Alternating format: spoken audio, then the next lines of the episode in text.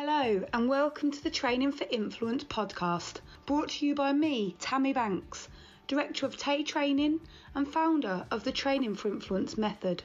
But it's not just me who you'll be hearing from. I'll be joined by a selection of our expert facilitators, as well as sector colleagues and fellow organisations, all in an effort to provide important learnings for key workers, people on the front line who are new, potentially inexperienced, volunteering, possibly agency workers, or perhaps returning to work previously retired professionals. This podcast is not a replacement for training. It aims to highlight important topics to act as an introductory resource for those delivering services under these unprecedented circumstances. We asked our facilitators to select five top takeaways from a course they deliver. Takeaways the delegates have fed back that are really key or they as a facilitator think are fundamental to the session. In this episode, we'll be speaking to TAY facilitator Sarah about the top learnings from our Professional Boundaries course. We'll be briefly covering what are professional boundaries, boundary types, the struggles, trauma informed working, and emotional resilience. So, Sarah delivers professional boundaries, safeguarding, risk management, and equality and diversity for TAY, and she's been delivering courses for us for about three years now. Welcome, Sarah. Hi. Hi, it's brilliant to have you here. Thank you very much for giving up your time to record this podcast with me. It's my first ever podcast. I'm excited. Ah, oh, fantastic. I'm excited to have you on as a guest. You listened to a podcast in prep for this podcast, didn't you? Yes, I did. Yeah. Um, I love listening to podcasts in general around all kinds of things. So I think it's really good to have this included in the whole spectrum of podcasts. You know, people can listen on the way to work, when they're laid in the bath, or whenever is good for them. So I think it's a, a real good media to have. Yeah, I agree. If we can share knowledge with people across lots of different platforms and meet lots of different learning styles, that's exactly what we should aim to do, isn't it? Yeah, completely. Sarah, could you just tell us a little bit about why you deliver this course for us and what your connected work history is? I started off when I was around 17 and I was a volunteer youth worker and I was a young mum. I had a baby at 15 and I kind of enrolled in a volunteer program to progress myself. Back then, there was not much anything else out there and found a passion for youth work and, and working with young people. I was with that company for 18 years and became the young people's sexual health worker which involved going into schools, group work, one to one work, supporting young people going to sexual health clinics, supporting young people that had been sexually abused. Really, really loved being a youth worker. And then from there, I progressed to working for a company called Blast, which was one of the only companies in the country that worked with young men that had been sexually abused, that had been part of child sexual exploitation. That was a real eye opener. And I was their young people's education development officer. And it was around making resources and going around schools and educating young men and young women around the risks of CSE and what to look out for and this whole kind of getting away from the stranger danger because it's not generally not strangers. So I really, really enjoyed that, but that was just a short piece of work. And from then I went to work in a complex needs children's home and became a registered manager. That was around three years ago. That's been an eye opener, but I am really, really loving being the manager of a children's home at the minute and can see how I can make things change and make a real difference to these very traumatized children. Fantastic. Thank you, Sarah. And really clear there that you've got such a kind of intense work history with regards to connected experience. And I think it'll be really clear to our listeners why you deliver our professional boundaries course and why we're talking about that today. I know because we had a chat just prior to this about what your learning points are. I know that you felt it was really important that we start with learning point number one and understand what professional boundaries actually are and what the term means. Yeah, I think that that is a good basis of a start because I think it means different things to different people. So, what are professional boundaries then? If somebody says that term, how should we be interpreting it? I think it needs to be really clear. It's about what is expected of a person in a job role. It's about clearing out how they feel, how they've been brought up, their personal opinions, be it political, be it any other opinion on things that go on in life. It's then very basics. It's about taking that away and really making it very black and white. that in terms of an actual job role, this is what is allowed and this is what isn't.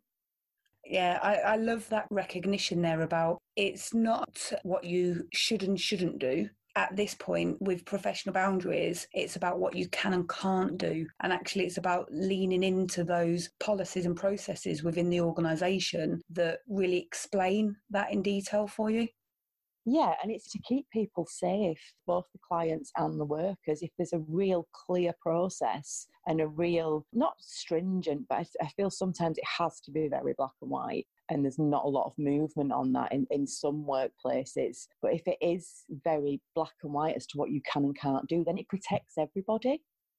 Yeah, and it's interesting because it's a balance, isn't it? Because we need it is a balance. We need to know what we can and can't do, but w- within the services that we work, building positive and effective relationships is actually really key to helping somebody move forward positively within their life. Absolutely, and that's what makes professional boundaries so hard in this line of work because to be able to build them relationships, you need to give a little bit of yourself anybody could sit there and be a robot and not answer questions on the you know the very basics. Some of the examples are where are you from? You could have someone that would go oh, well i can't tell you that. That person's then not going to trust you and want to engage in conversation with you.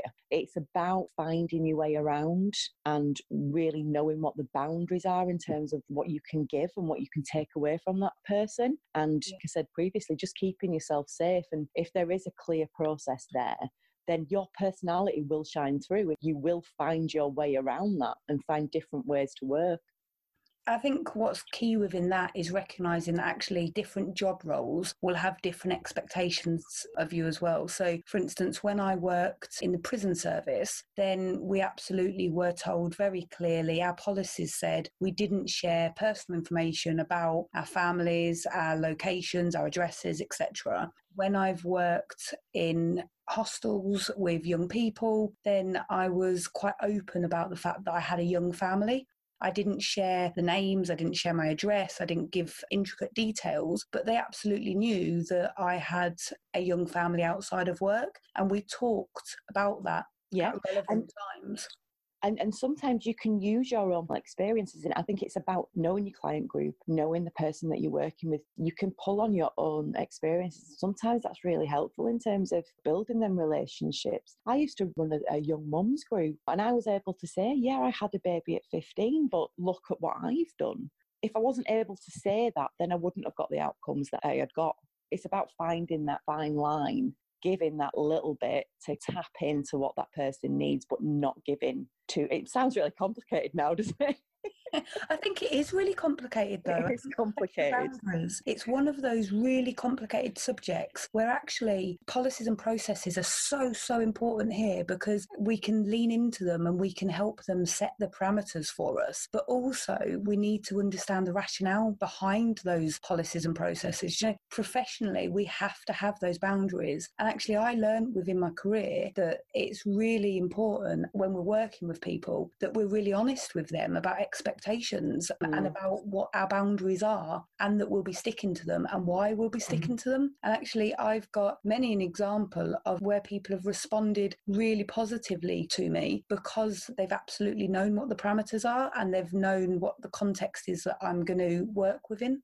Yeah, and what's going to happen? Yeah. And you know what's going to happen if they say X, Y, and Z, they know the outcome of that. Yeah, absolutely. Gosh, we're still on learning point one. we could just talk about this for ages. One of the things that I love about this course, when you do this introduction part about what are professional boundaries and why they're so important, is people give their own experiences, I guess a little bit like we have you go on to talk about kind of what are the common traits of different boundary types. And there's this really nice, I guess, infogram, diagrammy type thing, which shows red, amber, and green and talks about having rigid boundaries as a professional, having porous boundaries as a professional, and then having healthy boundaries as a professional. Mm. And that really sticks in my mind about the importance of actually recognizing the difference between the boundaries that you're displaying and actually the impact of those as well. But I will put in the show notes some really good, clear information about different boundary types for people so that they can find out a little bit more about those if they want to. I know that your learning point number two was actually about why we need professional boundaries, wasn't it? Yeah, and it feeds into what we've just spoke about about the importance of why we need them and what can really happen. I always think, and I think you sometimes have to think in this line of work, worst case scenario. And worst case scenario, if we didn't have these boundaries, people can be abused. We've seen it many, many times in serious case reviews of a workplace culture where really bad practice and abuse was just seen as the norm. And because the staffs were friends and they didn't know the whistleblowing policy, or they didn't know how to whistleblow, or they felt they would be victimised and bullied if they did, then abuse has gone on in care settings and other settings that work with vulnerable people. And that is why it's so important to have boundaries to protect the people that we work with and to protect the staff as well. You know, protection from allegations. Allegations are so common in this line of work. And I think without these boundaries in place, there would be a lot more workers being suspended, workers going to court, vulnerable people going to the police because they've been abused or neglected by people that are taking care of them. And I think that's why it is so important to have these boundaries in place because it just keeps everybody safe. Yeah, lets us know what the parameters are and helps us operate within those parameters and deliver that service that all of our young people, our service users, our customers, all of them deserve. And they know what to expect from us because actually there's nothing worse than them not knowing how a professional is going to respond to them if you're clear about your boundaries and you're clear about their expectations, everything is a lot easier. Yeah, and I think the work that we do is very emotive. There's a lot of times that we're in very crisis situations. It might be a crisis situation where it's six o'clock on an evening and you've got to rehome somebody, or somebody's gone into crisis and they're assaulting you in the street, but you've got to pick your children up by half past six.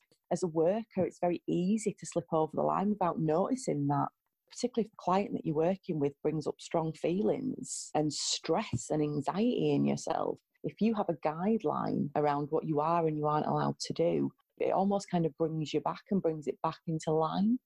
I think that's really important because you've touched on there as well about recognizing that as professionals, we are individuals ourselves, we have our own lives, we have our own struggles, we have our own stresses, our own triggers, etc. And actually, if within the emotional work that we're doing, something is triggered for us, or we're in a complex or chaotic situation and we're responding emotionally, to recognize and know what our professional boundaries are within that situation is really, really reassuring just helps you helps you keep a check on yourself. Yeah, Absolutely, absolutely. So, I guess one of the top tips that we're going to say on this podcast specifically is if you haven't read your organisation's professional boundaries policy, do go and read it because then you'll know exactly the parameters that you need to act within. And one of the things that I've found when I've started working with new service users on the front line is actually being really clear with them about what you can and can't do right from the beginning and how you will and won't operate, what you can and can't share, etc. Right from the beginning, they really really, really respect, value, and respond well to that. So if you haven't read your policy, and I know some of you won't have done, please do go and read it because it's one of the most important, I think, out of all of the policies. It is, it is. And I think as a manager, we send policies round when something's gone wrong or people revisit the policy when they are a little bit worried about something. By then, it's sometimes too late. You need to be kind of proactive about it rather than reactive. And we know when you start a job and you, you have an induction and you are given a thousand policies to read, professional boundaries policy is really, really important. Yeah, absolutely. It's certainly up there with the um, safeguarding policy and the risk management policy, isn't it? Yeah, yeah, definitely. We've already started seamlessly, I think, talking to learning points. We are, we are seamless. We flow from one to the other. it's great, isn't it? Um, so, number three, you highlighted the struggles Tell us a little bit about what the potential struggles are. I think the struggles do come down to you as a person. I think it's very black and white to have this policy, but what it doesn't include is the type of person that you are. And that is where the struggles can come in that you want to go above and beyond and help this person. And by doing that, it does mean that you are bringing parts of your private life in, or you unwillingly, from an outside point of view, favoritizing somebody And then you get other clients that are then thinking, well, why don't I get that treatment? And then it causes conflict in that way. And then from an outside perspective, from other colleagues, maybe they might be thinking, well, why is that person doing this for them when they're not doing it for everybody else? It can create a lot of resentment. I think as a person, it could create a lot of guilt that you really, really want to help this person. And you know that, let's say you have a client that has not got a TV, but you know you've got a spare TV at home that you could quite easily give them because it's sat in your garage. And it's that guilt of knowing that you've got that, but not being able to do something about it. Because really, you can't.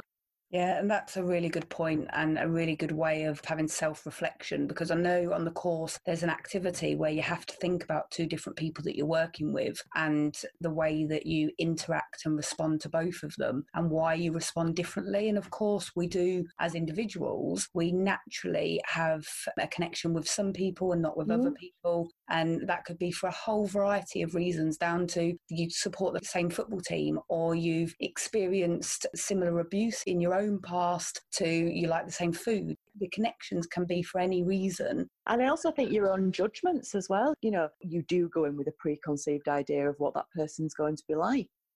Absolutely, and that's right across, I guess, all different demographics. Everyone, yeah, every yeah. yeah when we're talking about preconceived ideas and who we who we naturally connect more with it is generally people that we have similar histories or experiences or have something in common with. But occasionally that's where the professional boundaries can be a real struggle can't they? Because actually those natural connections it feels like we're fighting against them yeah, or it can feel very forced and very rigid. And again, that will fail because I think the thing that I've learned about working with people is that if you're not genuine, then you'll very quickly get found out.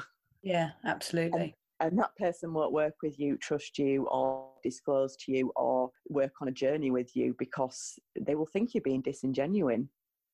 Yeah, it's it's is a balance. When you said at the beginning, you know, this is really difficult. It is really difficult. It's a real balance. And I know from looking back over my work history, when I first started working with young people in a secure children's home back when I was 21, I reflect now on some of my professional boundaries then. And gosh, my manager must have wanted to shake me you know? Oh, absolutely. I completely see where you're coming from. When I first started working in youth work, we used to have this girl, and she wouldn't mind us talking about her because she's in her late 20s now and she's got children of her own. But she was 13 and she'd had a ridiculous amount of foster homes, but our youth project was the only place that she would come to. And her social worker dropped her off one evening at five o'clock with all her suitcases, and she had nowhere to go.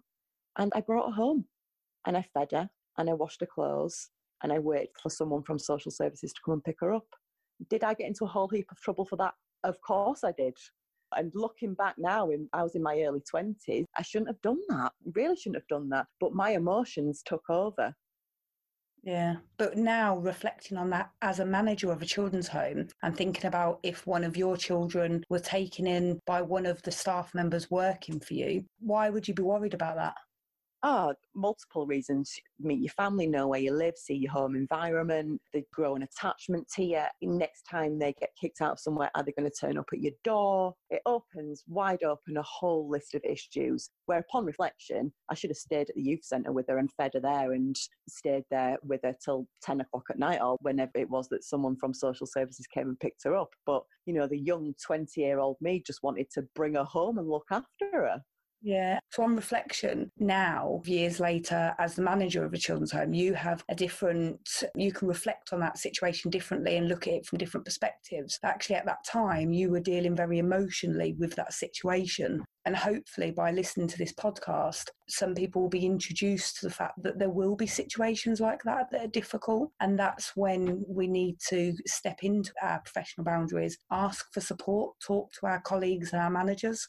The other thing I was going to say is you were talking about struggles earlier and you were talking about treating different people differently. And one of the things that it made me think about as well was how other staff feel if there's one member of staff that is breaking the rules or sharing too much information or treating one person differently to the other person. Actually, the service users can have expectations that other staff treat them that way as well, and that can put other yeah. people in unsafe situations.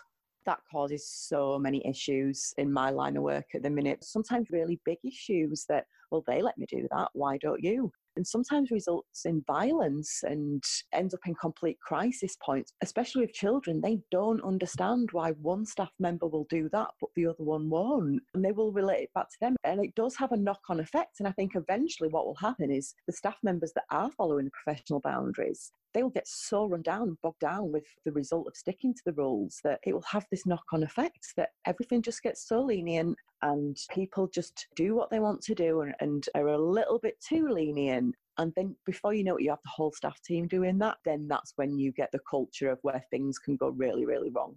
Yeah, and become really, really dangerous. Yeah, absolutely. We've seen that in many serious case reviews. We've seen that that can happen, that institutionalized workplace, and people just think that's the way to work.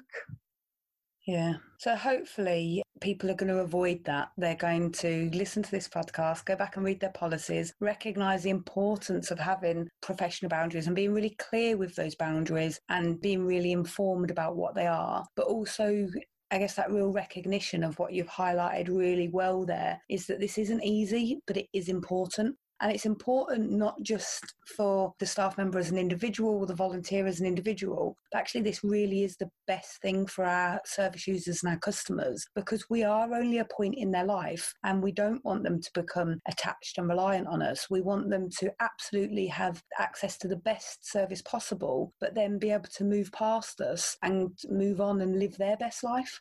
Yeah, absolutely. It's about progression and giving the people the tools in life to be able to deal with the trauma, deal what's happened in their past, and really kind of progress in their lives and develop that emotional resilience and then really important life skills that they need to go on in life.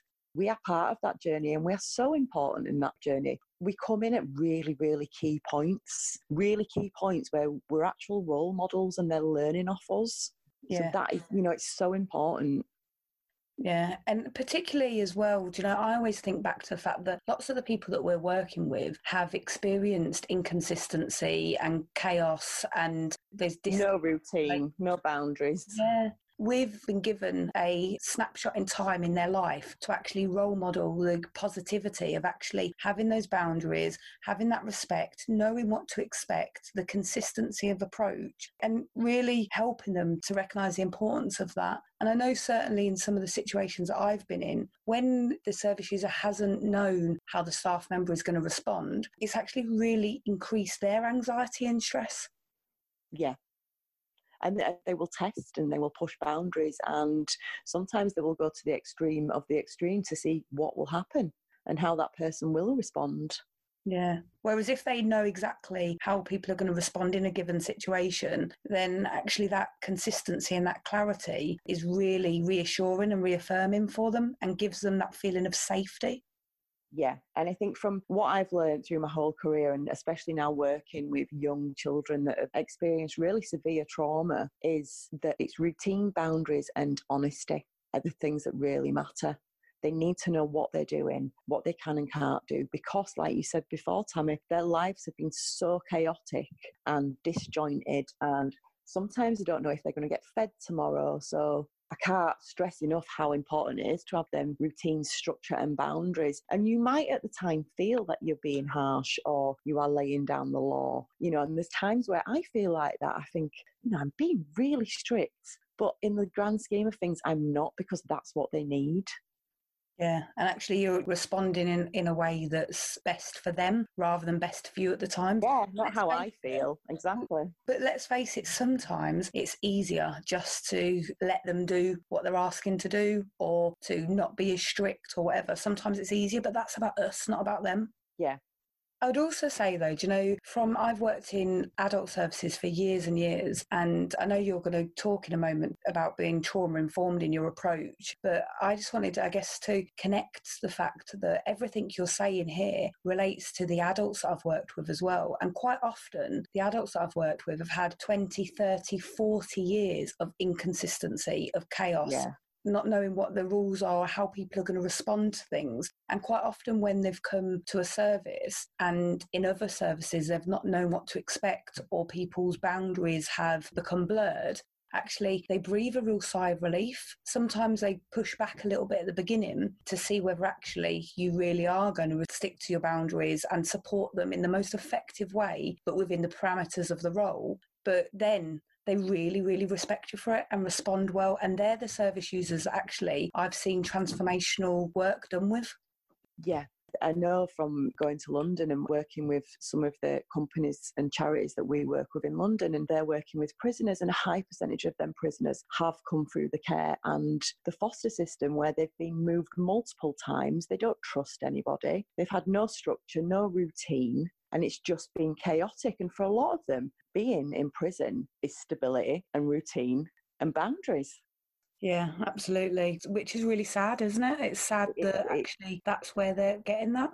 Yeah, absolutely. And I think as workers, working in a trauma informed way, it begins with an understanding of the physical, the social, and the emotional impact of trauma on the individual because it filters through every fibre of how they trust people, how they respond to situations, their resilience to stress and big life stresses, how they respond to that, you know, their aspirations for their future, how they bring up their own children.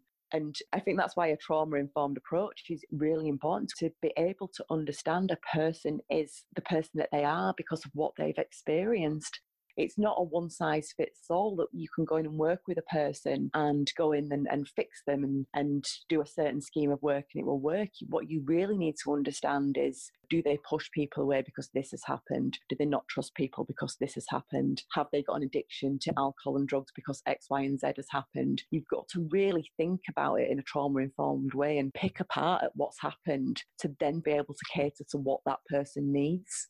Yeah, I completely agree. And I think it's important here that for the listeners that we kind of clarify what we mean by a trauma informed approach because some of our listeners will be working in services where they're not offering any therapeutic services whatsoever to service users. And being trauma informed in your approach isn't about offering a therapeutic service. It's about exactly what it says being informed and delivering your services with a consideration of the fact that the people that you're working with may have experienced trauma so it isn't a case that because there are there's absolute theories and academia and evidence, mm. and actually it's really getting into the adverse childhood experiences in particular, and then looking at trauma informed right through and the impact in adulthood is a really really intense, important, and interesting topic to explore. But equally, for some people, that won't be what's needed. They won't need that depth of information. But if you can deliver your services from a trauma informed perspective, just recognizing that the people that you've worked with may have experienced trauma, then delivering your services under the six key principles of the approach is what makes a difference. And that is about delivering from a safe perspective. So that really plays back into those professional boundaries so that people are safe and secure in the service that you're delivering. They know what to expect delivering your service from a transparent and trustworthy perspective, giving and sharing that peer support. So it's not about, I am better than you, I am the professional, you are the service user. It's about the fact that we all are human beings, but we mm. have roles at the moment. I'm in a professional role supporting you in this way at the moment. That doesn't make me any better or any worse than you. It's about that collaboration, so working together and them being involved in everything rather than us as a worker doing things for them. It's about really empowering them and it's about really respecting and understanding their wider issues about maybe cultural issues or historical or gender issues you don't need to know this detail with everybody that you're working with. But actually, if you keep those six key principles in your mind, when you're undertaking your roles, then you're operating your roles from a trauma informed approach. Yeah, and a lot of people do it without even realizing that they're doing it. Absolutely, absolutely. And I think that's to be recognised as well. You know, there is a lot of workers out there that automatically, by their very personality, do this anyway. And it's about sharing that good practice and your team meetings and your supervisions and sharing that good practice and how you've tapped into certain things. And that's helped you understand this. And if I'd have known this, then I would have understood that a little bit better. It's just about knowing the person that you're working with. Yeah, absolutely. And I think that's so important. I'm so glad that you said that, Sarah, because when we talk about delivering from a trauma informed perspective, quite often frontline work. It sounds really complicated. Yeah, it does. Yeah. they, they panic, don't they? And go, yeah. oh, gosh, there's all these psychological theories behind it and such like. And yes, there are, but actually, some of the things really aren't rocket science. They're what lots of people are doing every day within Yeah. their role already. And it's about recognizing the importance of doing those within your role. Yeah, One absolutely. One of, the things- one of the real big learning points for me, actually, this was years ago, but was when the first time I ever managed a homeless hostel for young people. And when I moved in, the when I moved in, when I started that, that role, the hostel looked like a hostel, and it was Mm. Grey walls. It was dirty. People had thrown things around. There was graffiti everywhere. And anybody that's listened to these podcasts or watched my TED talk will know that I spent four years living homeless as a teenager and then spent a couple of those years within homeless hostels. And I remember really strongly how the hostel felt like a hostel. It didn't feel like I belonged there. It felt like I was passing through. And actually, I didn't invest in it whatsoever.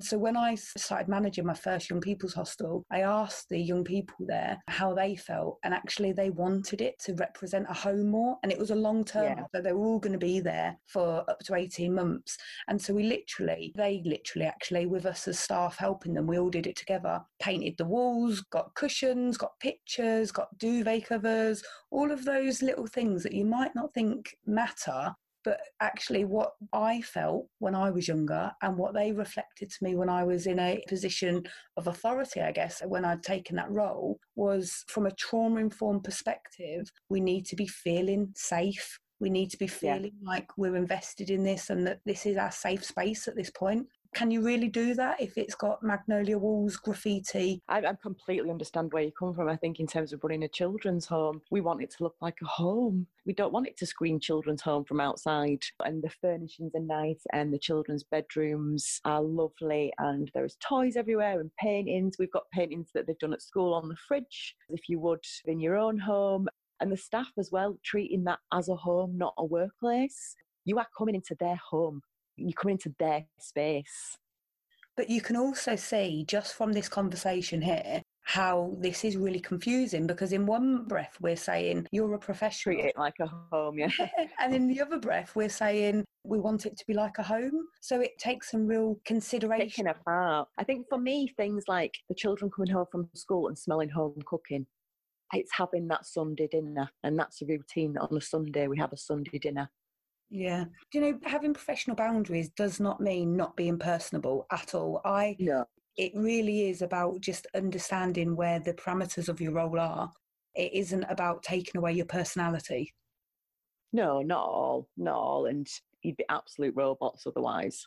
Yeah, absolutely. But interestingly, this takes us on to our fifth and final point, and this is a really important one with regards to professional boundaries. And it's interesting, Sarah, because you've listened to the podcast, you'll hear that I say about emotional resilience at the end of every podcast and thank people. But also on the safeguarding podcast, this has come up, on managing challenging behaviour podcast, this has come up. And on those podcasts, the facilitator has brought up emotional resilience as one of the learning points from the perspective that actually if your emotional resilience is low personally, it then leads to your professional boundaries being blurred, which then potentially will lead to difficult decisions or inappropriate decisions or unsafe decisions with regards to risk management and safeguarding.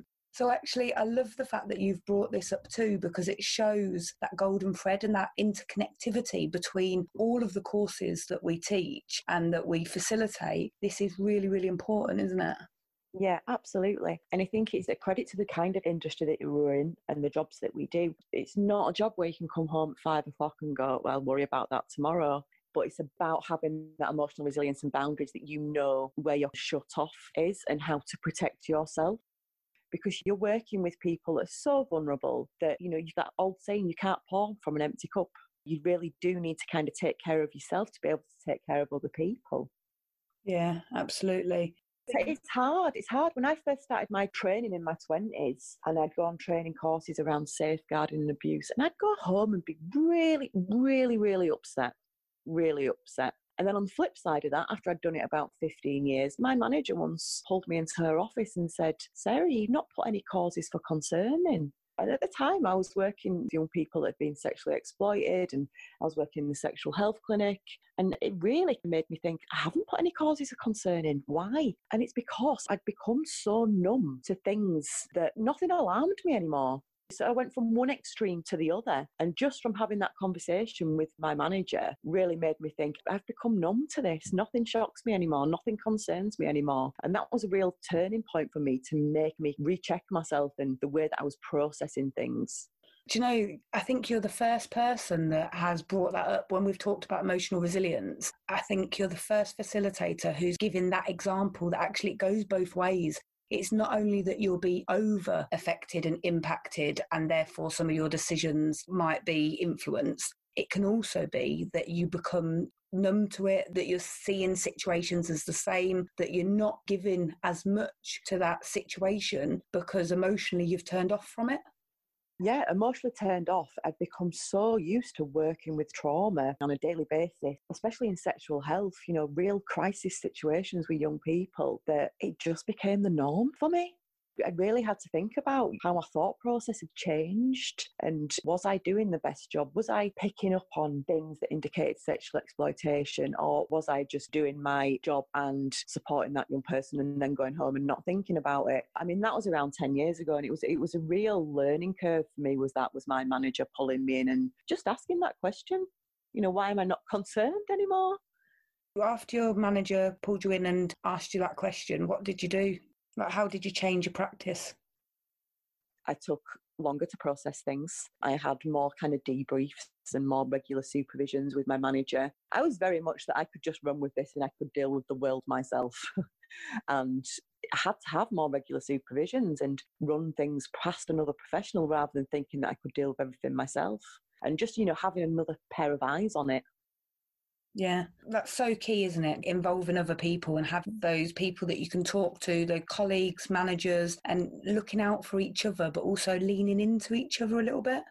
Yeah, and drawing on other people's kind of strengths and weaknesses. I still do it to this day. I can hear at work someone's talking about a situation. I'll go, oh, but have you looked at it like this? And maybe just playing devil's advocate a little bit. And just by doing that, it can make people think a different way and I do think in this line of work, we can't take things for granted and we have to look at things from every single possible angle and above and below and every other way, shape, or form to mm. kind of get the full picture and make sure that you are supporting that person the best way that you can. Yeah, absolutely. And you said a couple of things there that I think are really, really key. And one of them is about the fact that we all have responsibility here to our own emotional resilience and recognizing and spending some time to reflect on our own professional practice. It sounds like that's exactly what you did within that circumstance. Yeah, definitely. But it's made me a better manager now because I can support my staff team and I really understand where they're coming from. And you can see when it's getting too much for people, and you can say to people, you know, debriefs, you know, do you need a time out? You know, do you need to just go sit and think for half an hour and just have a little bit of space to yourself? Yeah. You know, because everybody has something going on. And I think, especially during these current times that we've had, people are trying to juggle work and childcare, and the schools are shut, and everything's shut, and you can't see people and might have to support your elderly relatives. It's been really, really difficult. And I think in terms of professional boundaries, it's been even harder because you are juggling so many more balls. And actually, our worlds, our professional worlds and our personal worlds are colliding a little bit. Um, yeah, yeah. We've got Zoom, Skype, everything has collided a little bit. But again, it's about keeping it as professional as you can and just really taking care of yourself. Things are hard. Things are hard in life in general. And then doing this kind of work adds another layer onto that and it's it's about looking after yourself and i think i can't stress enough that if you do feel like things are getting too much to say something to somebody speak to a colleague speak to a manager and it's just about learning the tools of how you manage your own emotional resilience and you don't get burnout because if you have burnout you're no use to anybody and you're no use to yourself no use to yourself, no use to your family, no use no. to yeah. users, you know, the impact is huge, isn't it? But I guess a couple of things I just want to pick up on that you just said there, Sarah. You said about it making you a better manager. Now, I think this is so important. There's times within our lives, within our professional lives, certainly, where actually we don't recognize that we're struggling and we need other people to look out for us.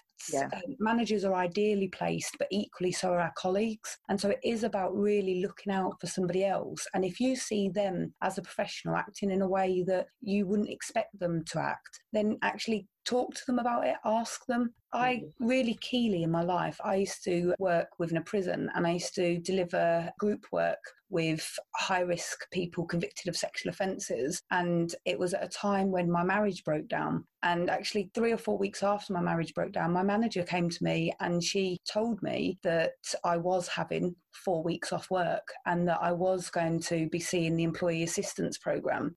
I was furious with her, so furious. I really did not know what she was talking about. And I was so cross. Four weeks later, when I returned to work, and to this day, when I reflect on it, seriously, that was the best thing she could have ever done to me and done for me. She had recognized that my behavior was changing. And although I hadn't broken any major rules or blurred any huge professional boundaries, she was trained to recognize those early signs and she Yeah. see that as an individual i was responding differently than i had done 12 weeks before when actually i wasn't going through that stressful personal situation Yeah, absolutely. And it's so good of her to recognise that and to be able to know you and to almost take the lead and take that responsibility off you and say, this is what you're doing. 'Cause Sometimes that's what you need someone to do. Well, I definitely did need it because I remember as well. I remember her having a couple of conversations with me, first in supervision, and me just making excuses. But at the time, they didn't feel excuses. They felt very true, and I believed them. And it really wasn't until reflecting quite a time afterwards where I could see that actually I was fooling myself to an extent. I wasn't doing okay at all. You know? Yeah. You just kind of, it's that plodding on and powering through and thinking that you're doing it for the best, isn't it? But actually, sometimes it's not for the best. No. And sometimes we can't recognise our own limitations and we're great at giving to other people, but not so good at giving to ourselves. So, But I think most of the people I work with that I've met in this kind of sector are great at working with other people and helping them. But when it comes to helping themselves, sometimes they're last on the list. yeah. But that's why we need to look out for each other as well, though, isn't it?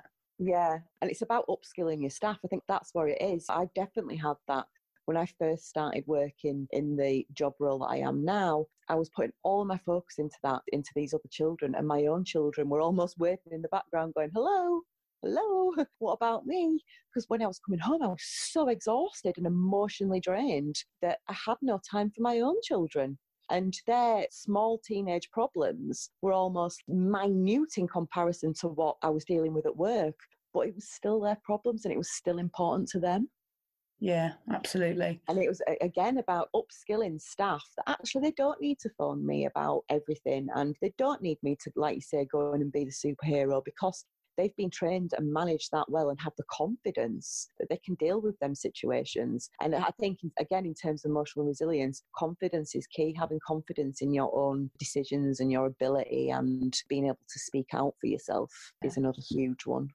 Well, a big thing for me, certainly, and I live by this now, and I say it on near enough every single training course that I deliver, is that I'm one of these people that needs to give everything I can to a situation. And now I still do that, but I do that within the constraints of my role, which is quite different than just giving everything you can. And so Mm. now my mantra that I talk about is specifically, and you'll see it actually because it's on so many, it's on every single emotional resilience slide within Tay training. Right at the bottom, it says, if you've done your personal best within the constraints of your role, that is all you can do. Then you need to walk away. So it's about doing your best within the constraints of your role. Yeah, absolutely. But to know those constraints is really important. And that's where we go back to the organisational policies and processes as well. Yeah, completely agree with you.